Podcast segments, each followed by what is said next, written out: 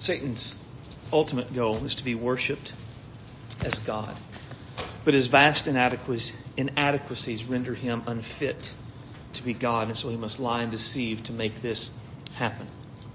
We see him doing this and having a measure of success all throughout God's Word. When we're first introduced to him, we're introduced to him as one who deceives Adam and Eve and leads them to really disobey God. He tells them God is lying to them, that God is keeping them from something good, and, and they really kind of convinces them they can make their own decisions apart from what God has said. This initial victory he wins in their life sets up in the minds of Adam and Eve and all of their descendants the idea that someone else could be God for them, whether it's themselves or another person. We see Satan having victories all throughout the Old Testament as he deceives Israelites and others into worshiping something other than Yahweh. It's something we may not often think about, and it would be a bit of an unpopular truth in our pluralistic society today. But it's still true according to God's Word. Satan is ultimately behind every form of non Christian religion or spirituality that exists in the world today or has ever existed in the world. Now that can sound harsh. Gosh, that sounds so narrow minded, but I, believe I can prove it from God's Word. Let me, let me show you just some. So in Deuteronomy, it, it talks about that they, the Israelites, made God jealous with strange gods, with abominations. They provoked him to anger. So we, we know a lot in the Old Testament they, they got involved in idolatry. So they got involved with these strange gods with abominations, provoked him to anger. But notice what it says. They, they sacrificed to demons who were not gods, to gods they have not known, new gods who came lately, whom your fathers did not know. So when the Israelites wandered in the wilderness and they involved themselves in these idols of the nations, who was behind the idol? Well, according to Deuteronomy, demons were. But this isn't the only place we see this.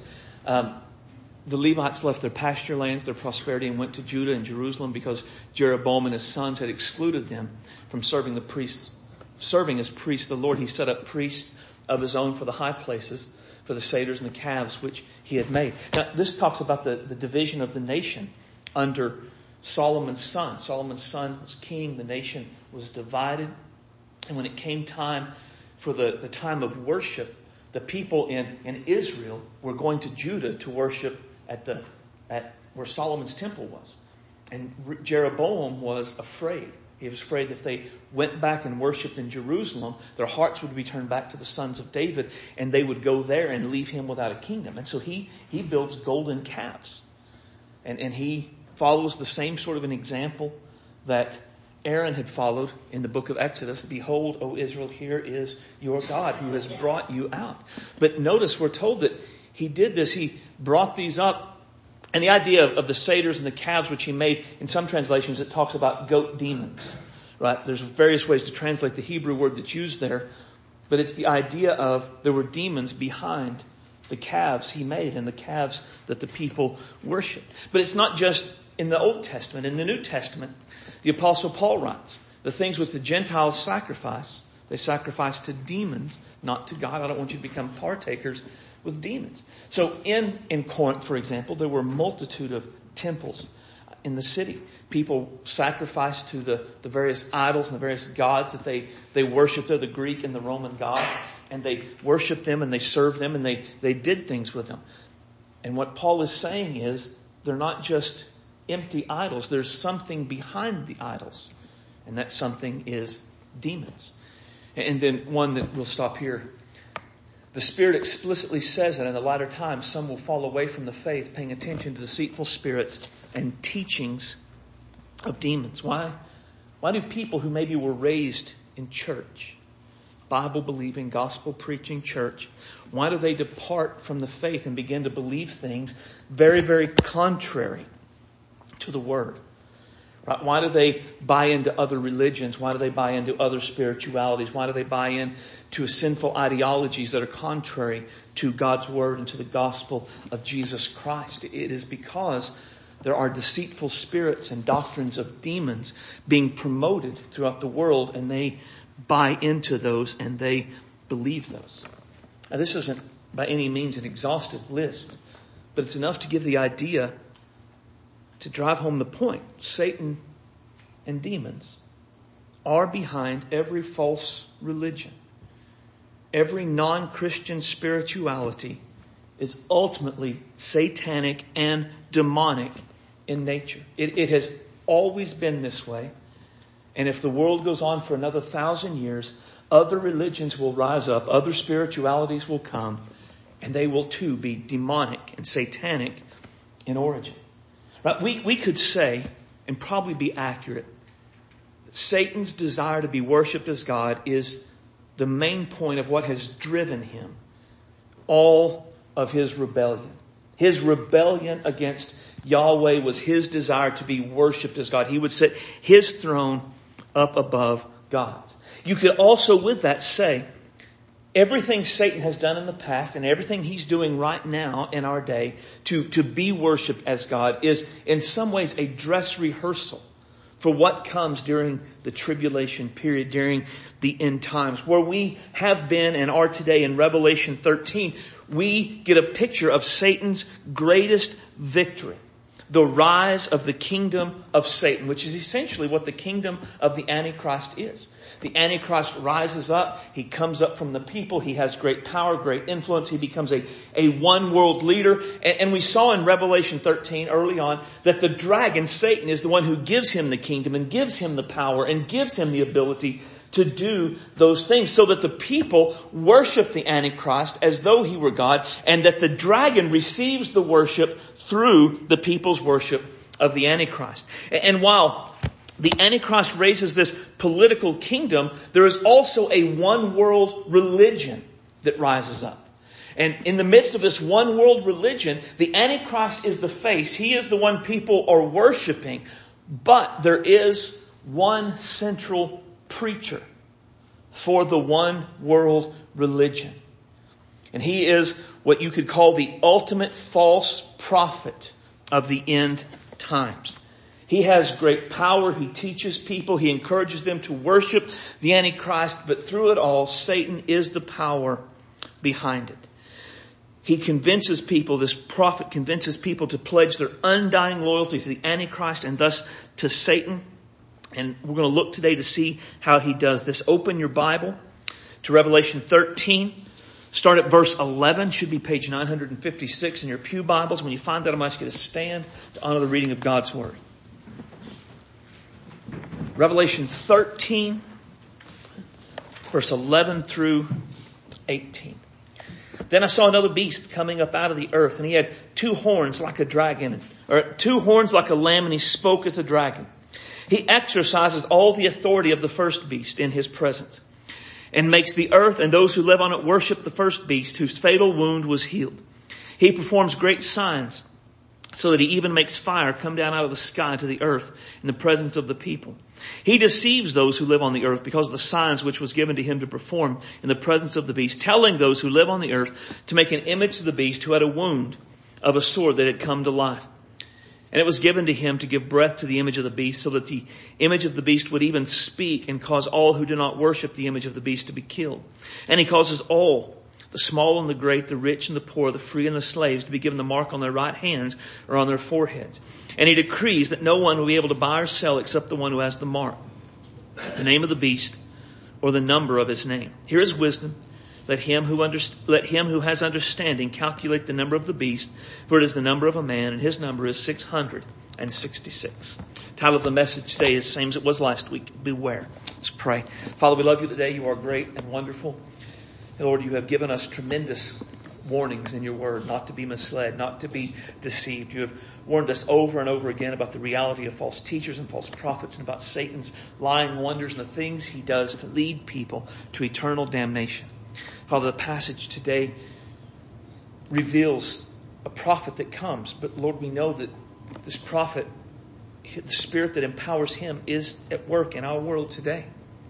Father, there are false teachers and false prophets abounding in our day, leading millions and millions astray, leading them to their destruction. Father, we don't want that to happen to us.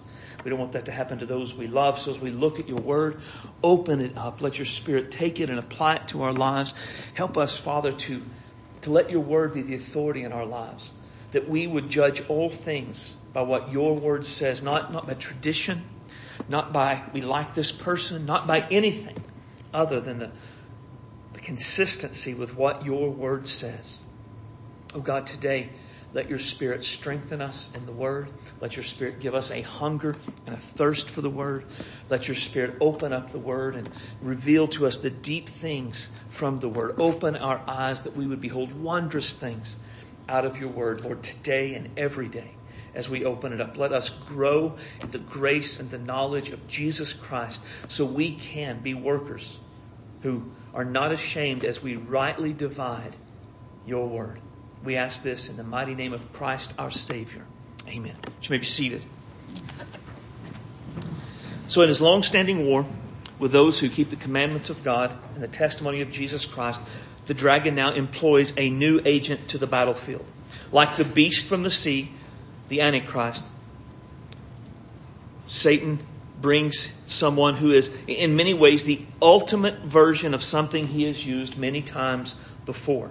Satan has long used false teachers and false prophets to lead people away from Yahweh. As we've seen in Old and New Testaments, we are warned about the reality of false teachings and false prophets. The warnings God's Word gives us about false teachers and false prophets are indeed serious, as we'll see more to come, but they are not just other ways to believe. They are legitimate deviations from the gospel of Jesus Christ, and they move people from the kingdom of God to the kingdom of the Antichrist, and we must realize that.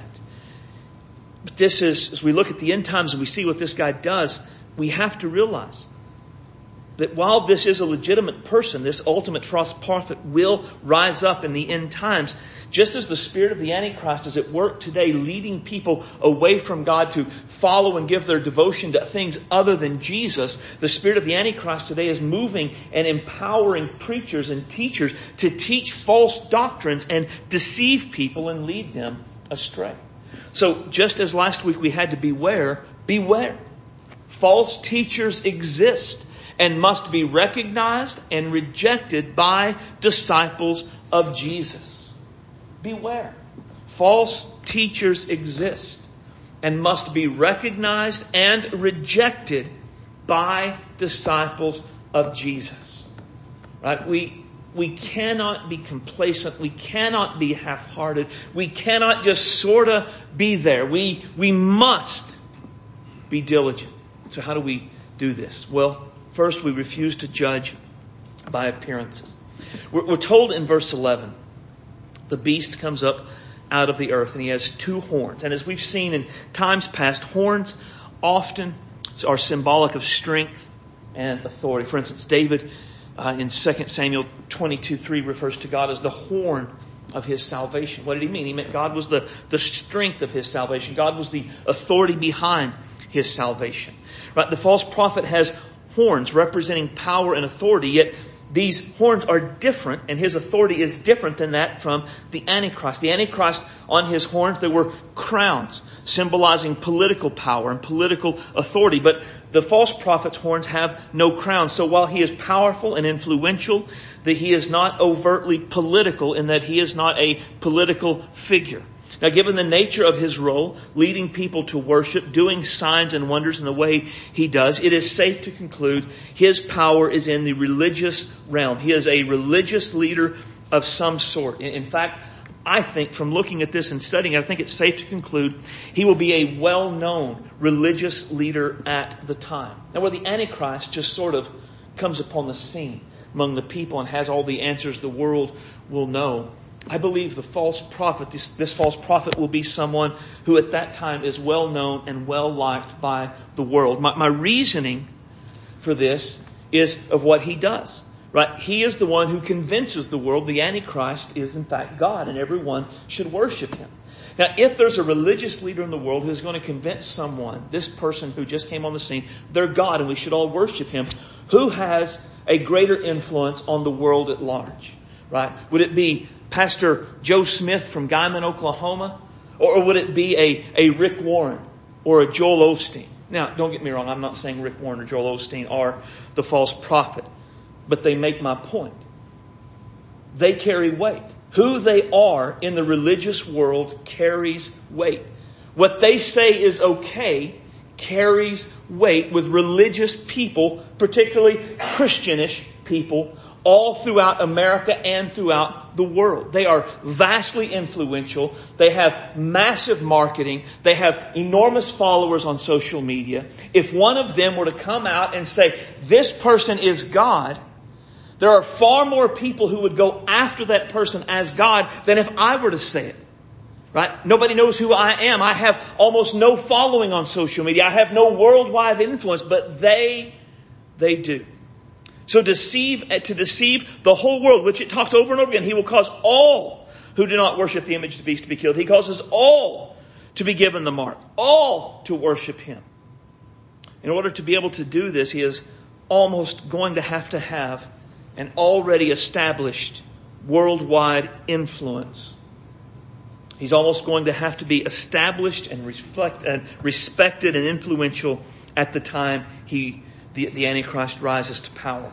Now we're also told in verse 11 that he, he looks, or he has, he's horns like a lamb, but he speaks like a dragon.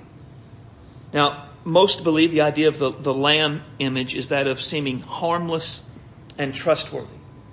Right? So the idea is there won't be anything about this guy that will throw up any red flags for most people. Uh, most people will likely be uh, attracted to him. He will be charismatic. He will be well spoken.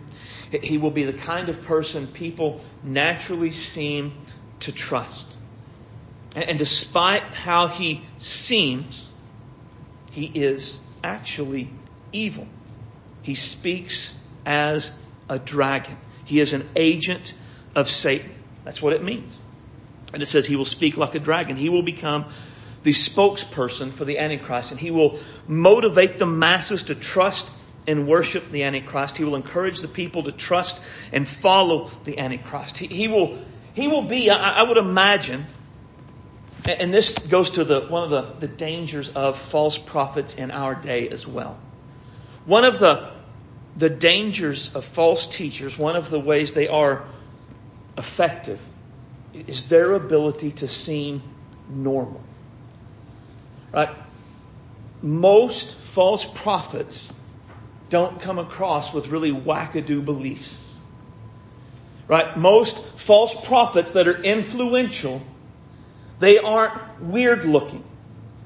They don't come wearing a, a loincloth and their hair purple and their chest painted orange, screaming in the streets, and masses follow them. Instead, they come looking very much like us. They come talking very much like us.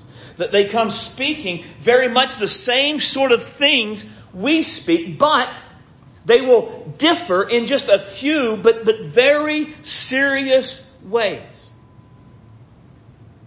But they are so well liked and they are so well spoken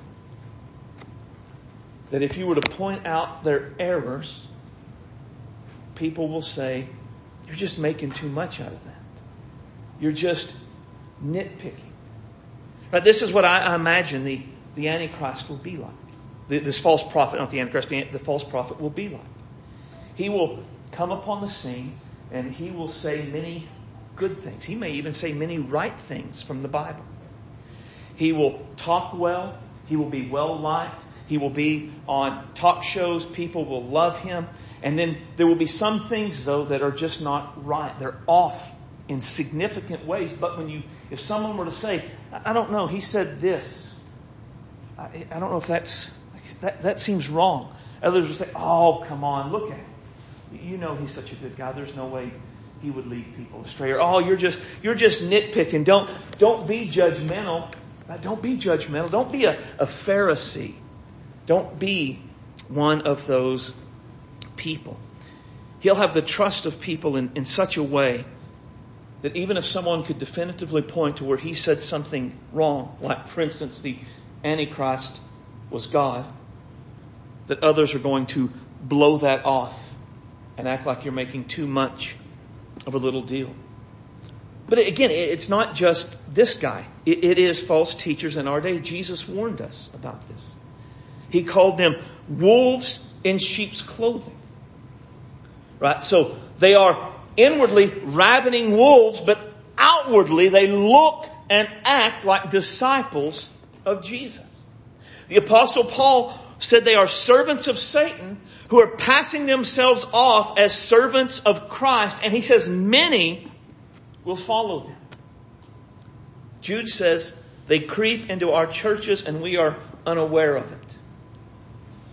And they turn the grace of God into a license to sin and they are marked for condemnation. Now, our day, and, and really our day and moving forward, this is far more easily done than it ever has been in the past. In the past, when there was a false teacher who needed a great following and wanted to creep into churches unaware, he had to go there. Or people had to go to him, or they had to write a book that people in the church read. And then take that into the church and begin to teach it. But that's not today, is it? Today, we have anyone with a, with a cell phone can go Facebook Live.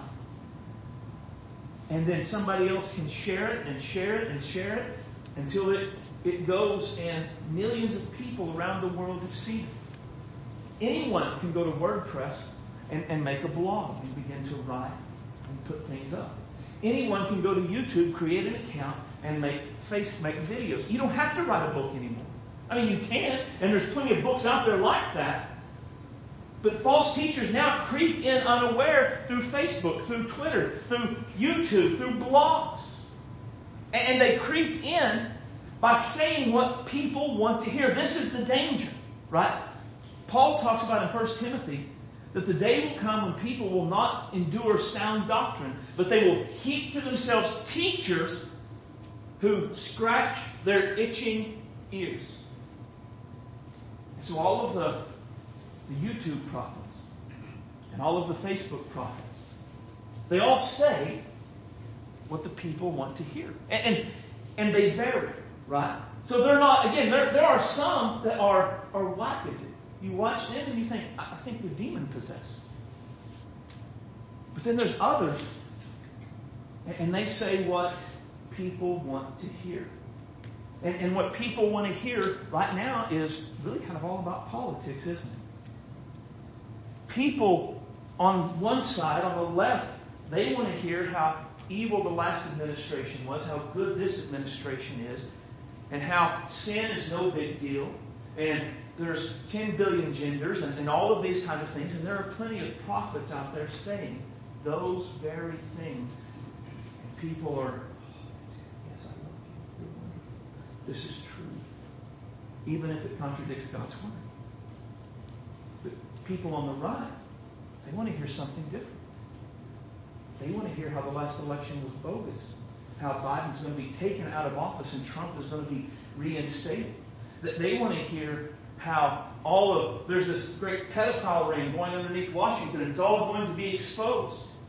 And there are prophets who are speaking to that every day on YouTube, on Facebook, on Twitter, and they are creeping in to virtually every church in America unaware.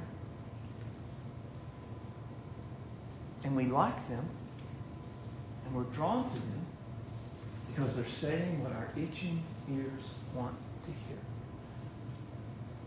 And we know, we know the Bible says if someone makes a prophecy and says the Lord is going to do something and that prophecy doesn't come to pass, we know the Bible says they're a false prophet. But because they're saying what we want to hear and we like what they're doing, we ignore it. Or we know the Bible says these things are sins despite what this prophet is saying. And so, but we want to hear they're not sins because people we know are involved in these sins and we want to find a reason to excuse it and make it okay. And so they're saying what we want to hear and we embrace it appearances. Appearances are not a valid way to tell who is and who is not a false prophet. False prophets certainly look like demon possessed wackadoos. They're, they're out there. But they also look like people wearing suits and ties. And they look like concerned Americans about their nation. And they look like compassionate people who just care about others. They sound that way and they look that way and they feel that way. And the temptation is to say, oh, they look so good. They say what I like to hear. They must be right. But we cannot, we must not ever judge by appearances. A part of Satan's success at deceiving people with false doctrine is his ability to inspire his teachers to look and sound just like genuine disciples of Jesus, to say what the masses want to hear. So if we don't judge by appearances, what do we do? We test all teaching against God's Word. We, we looked at who He is, now here's what He does. He exercises in verse 12 all the authority of the first beast in His presence. He makes the earth and those who live on it worship the first beast whose fatal wound was healed. He performs great signs and wonders. He even makes fire come down from heaven. Uh, come down out of the sky on the earth in the presence of the people. Now, by exercising this power and by doing these signs, again, it's going to look, wow, that's great. I mean, how could you call fire down from heaven if you weren't of God, right? I mean, that's a very biblical miracle, isn't it? We're familiar with the story of Elijah. Elijah and the prophets of Baal on Mount Carmel. God demonstrated he was God and not Baal by sending fire down at the prayer of Elijah. That, that all sounds very biblical. And in fact, it kind of is because as I was thinking about this, I, got to looking at the story of Elijah. And this is interesting. Look at what it says the time of the offering of the evening sacrifice, Elijah the prophet approached and he said, Lord, God of Abraham, Isaac, and Israel, today let it be known that you are God in Israel. I am your servant. I have done all these things at your word. Answer me, Lord. Answer me. So the people may know that you, Lord, are God and that you have turned their hearts back. So Elijah prayed, was praying for fire to come down, but look at what he wanted. His desire from this was so the people would know that God was the God in Israel, that Elijah was his servant doing the will of God, and so the people would turn their hearts to God and worship God. So that was Elijah's desire for praying for the fire to come down. Well, what do we, what do you think the, this guy's desire will be to pray for fire to come down in the presence of the people? It will be so people will think that the God who answers that prayer and causes the fire is God. It will be to cause the people to think this false prophet is a servant of the one true God and people will turn and people will worship him. Everything this false prophet does is done for the purpose of convincing people to worship the Antichrist and thus Satan. We're told in verse 15 that it was given to him to breathe into the image of the beast, so the image would speak and cause all who do not worship the image to be killed. I, am somewhat fascinated about him making an image of the of the Antichrist who speaks.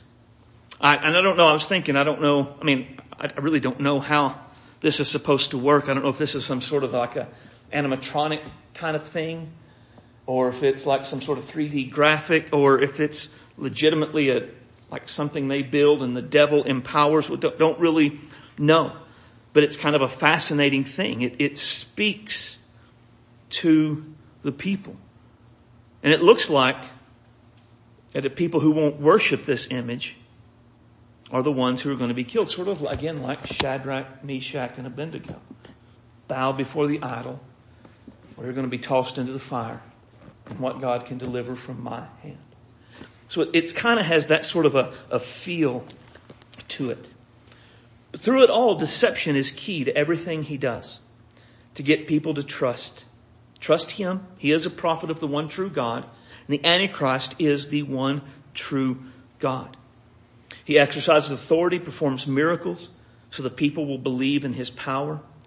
He deceives the people so they worship the Antichrist and the image of him.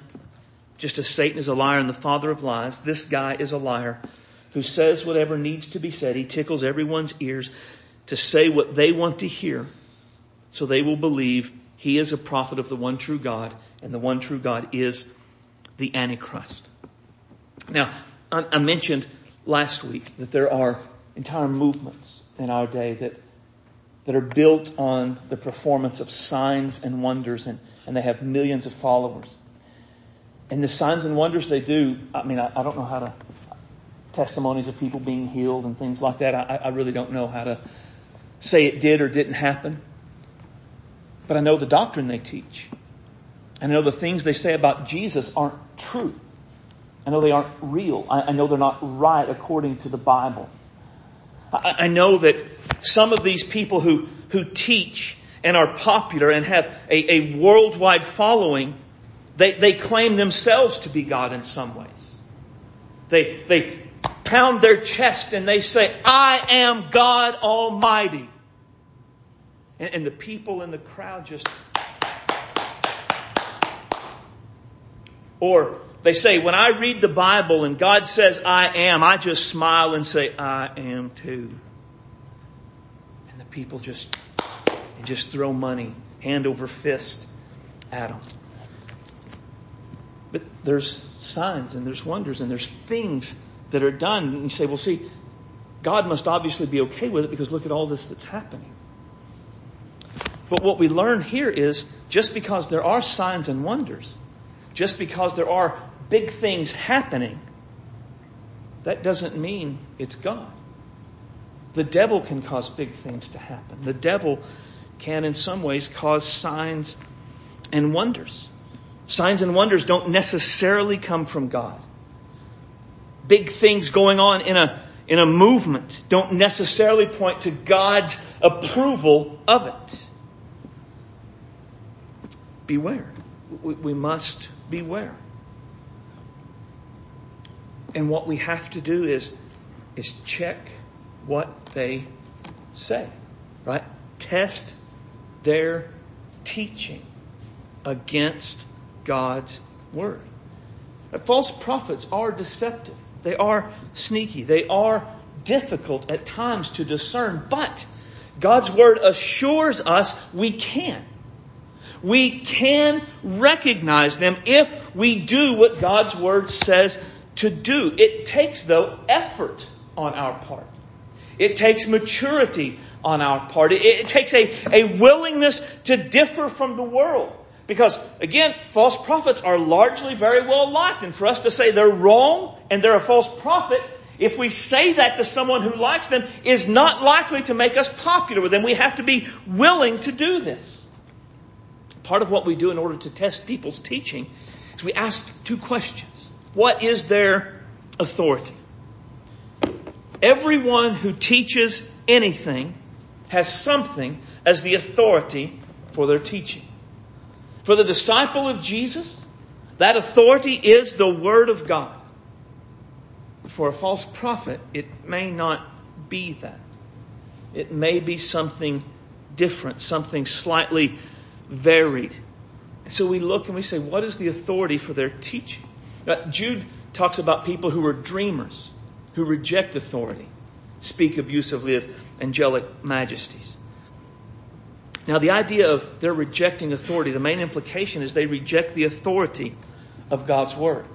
Now, it's unlikely, particularly in the, the Christian like movements, that they come out and say, I reject the authority of God's Word because that would be a massive red flag for even the most nominal of Christians.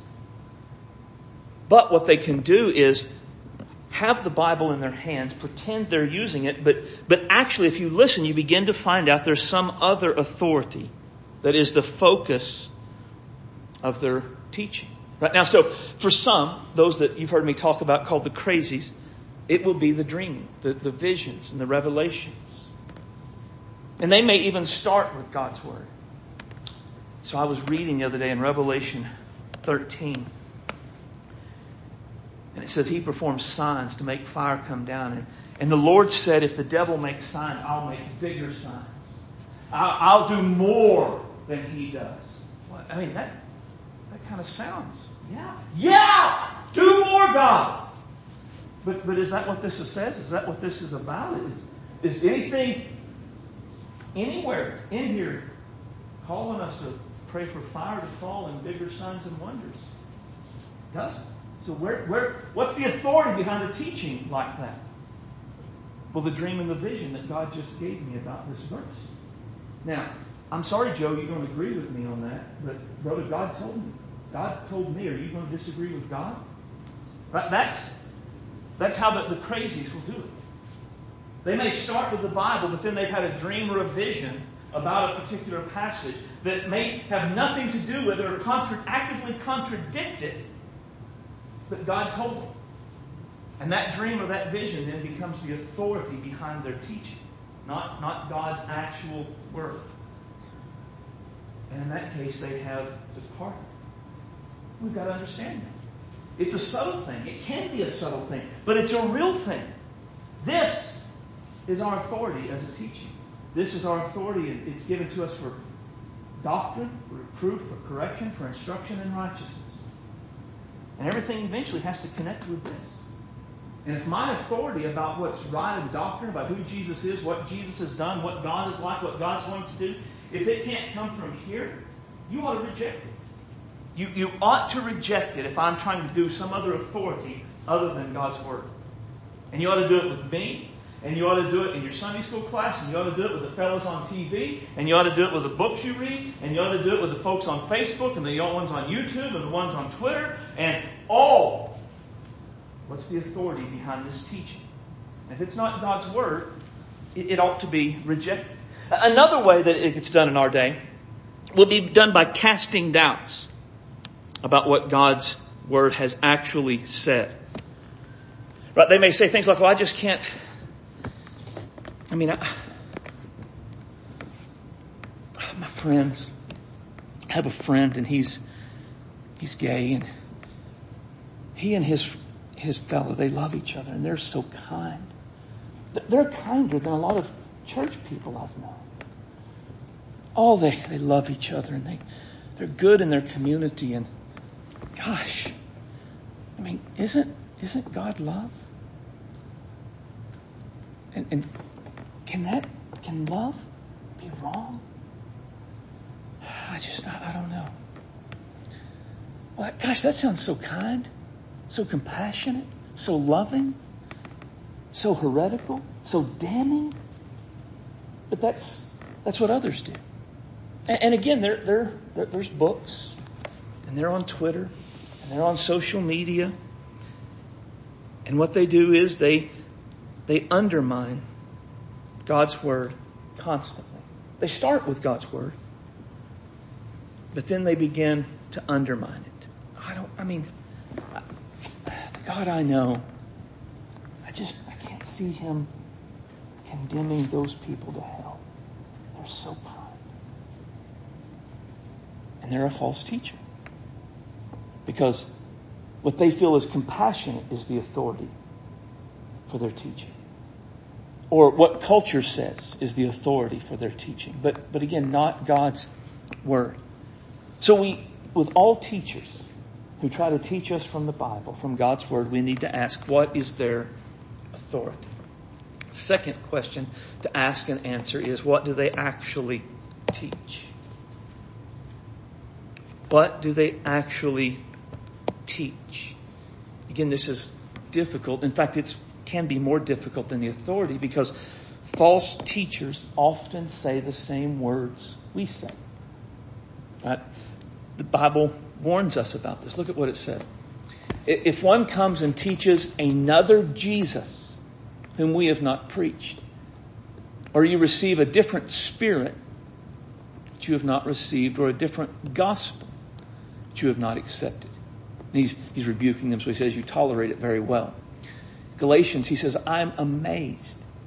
You are so quickly deserting him who called you by the grace of Christ for, look, a different gospel, which is not another account. It's not another gospel, but it's a distortion of the gospel of Christ. Paul says we, we should reject people who teach another Jesus. And they, they preach about a different spirit and they proclaim a different gospel because they are not different Jesuses or another account. They are, in fact, distortions. So it's entirely possible for a false teacher to come and tell you to accept Jesus into your heart. You must believe in Jesus. You must serve Jesus. But, but what's the Jesus they're talking about? Is it the Jesus of Nazareth from God's Word, who is the, the Christ, the Son of the living God? Or, is it the Jesus of, of Mormonism, who is the brother of Satan? Or is it the Jesus of Jehovah's Witness, which is the first being God created? Or is it the Jesus of Islam, which was a prophet under Muhammad? Or is it the, the Jesus of Hinduism, who was an exalted sort of Buddha, or Buddhism, who was an exalted sort of Buddha? Or is it the Jesus of Americanism, who died so we'd never get sick, and died so we would be prosperous, and died so that we would have an easy, comfortable life? Because those aren't the same Jesus as the Jesus of Nazareth, who was the Christ, the Son of the living God. What do they say about Jesus? What do they say he is? He did, where he came from. What was the purpose of his death? Did he really rise from the dead? Is he truly the Son of God, the eternal Son of God, the Word of God, which was with God in the beginning? Or is he something else? What is the gospel, the good news? What is their good news? That you must repent and believe and do good works to be saved? Because that's not the gospel. What is the Spirit they're telling you to embrace? What does the Spirit you receive, what does the Spirit bring you to do and do in you? What are they actually teaching? We, we have to examine these things. Too much is at stake to blindly follow anyone. And so, what we must do is examine everything. Hold on to what's good and reject what's bad. This is how we keep from being distracted and, dis- and led astray by false prophets. We don't say, well, I like what they say, therefore it must be true. It may be appealing to our sinful nature. It may be appealing to something other than the spirit within us. It may just be something we like and we want to believe, but does it, does it jive with God's Word? Is it consistent with that? Someone told me once, I think they meant it as a compliment to me. He said, I, don't want to study the Bible on my own. I want to come to church, and let the pastor tell me what it means and what I'm supposed to do about it. And that is that is dangerous. That's how you end up in Africa drinking Kool Aid. That's how you end up chasing the tail of a comet. That's how you end up dead. That's how you end up damned. Just put it that way. Don't, don't take anybody's word. Don't take my word. I, I believe I'm right. And I, I don't mean that to sound arrogant. I study, I pray, I look at commentaries to make sure I'm not, if I'm the only one coming up with this idea, probably I'm not right. So I look to be sure. And I think I'm right. But you know, I might be wrong. I could be. I mean, gosh, stranger things have happened. This is 2021. Right? A lot of things are a whole lot weirder than me being wrong going on in the world right now. So examine what I say. Go home today. I'll give you my sermon notes. I mean, if you want them, you tell me you, can me your email address. You can't just give it to me. I'll never remember it. Give me your email address. I'll email you my sermon notes. You can study. I'll email you every sermon I've ever preached at this church. And you can study every one of them out to see if what I'm saying is, conf- is consistent with God's Word. I, I believe I'm right, and if I'm not, I want to know. Don't ever take anyone's word for it. Too much is at stake. Eternity, heaven and hell hang in the balance. We know we know this is God's Word. And therefore, anything that's taught is coming from God. It must be consistent with this. it must follow the teaching here because this has been given to us for doctrine, for correction, for instruction in righteousness, and to, to reprove and rebuke us. Not, not a vision I had last night, not cultural conformity, not some other religion, not some other teacher, this. But to do this, to, to find out if what somebody says is consistent with this, it requires effort on our part. It's easy, you know, to go along with the crowd. It's easy to just assume everybody on the Christian TV station is a Christian teaching the truth. It's easy to assume every prophet on Facebook is truly a prophet of God speaking via the Holy Spirit. It's easy. Anybody can do that. It's also easy to say, I'm the only one that's right, and anything that even challenges remotely what I believe is, is wrong. That's, that's easy too. But neither of those are what we're called to be. We're not called to be naive. We're not called to be stubborn. We're called to know the truth. And so we ought to take what we hear and test it against God's word and study it. And if it's, if it's true, then hold it firmly. And if it's not, throw it away. I'll close with this. In Revelation 13 and 8,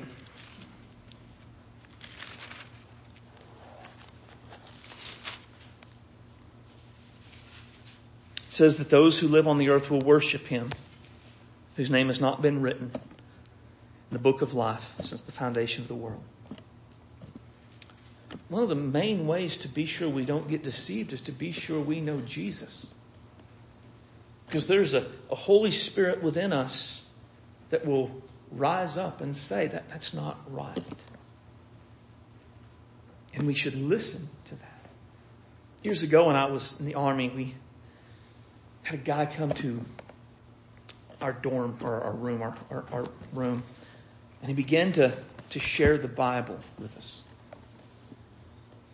And, and I wasn't a good Christian by any stretch of the imagination at that point in my life. I had just, just barely really committed. I knew so little of what the Bible said. But there was just something that he was saying. I mean, I, I couldn't, I couldn't have told you why. I was just like, I believe the Bible, but I don't know, something something's not right. I've never heard the sort of things you're saying before.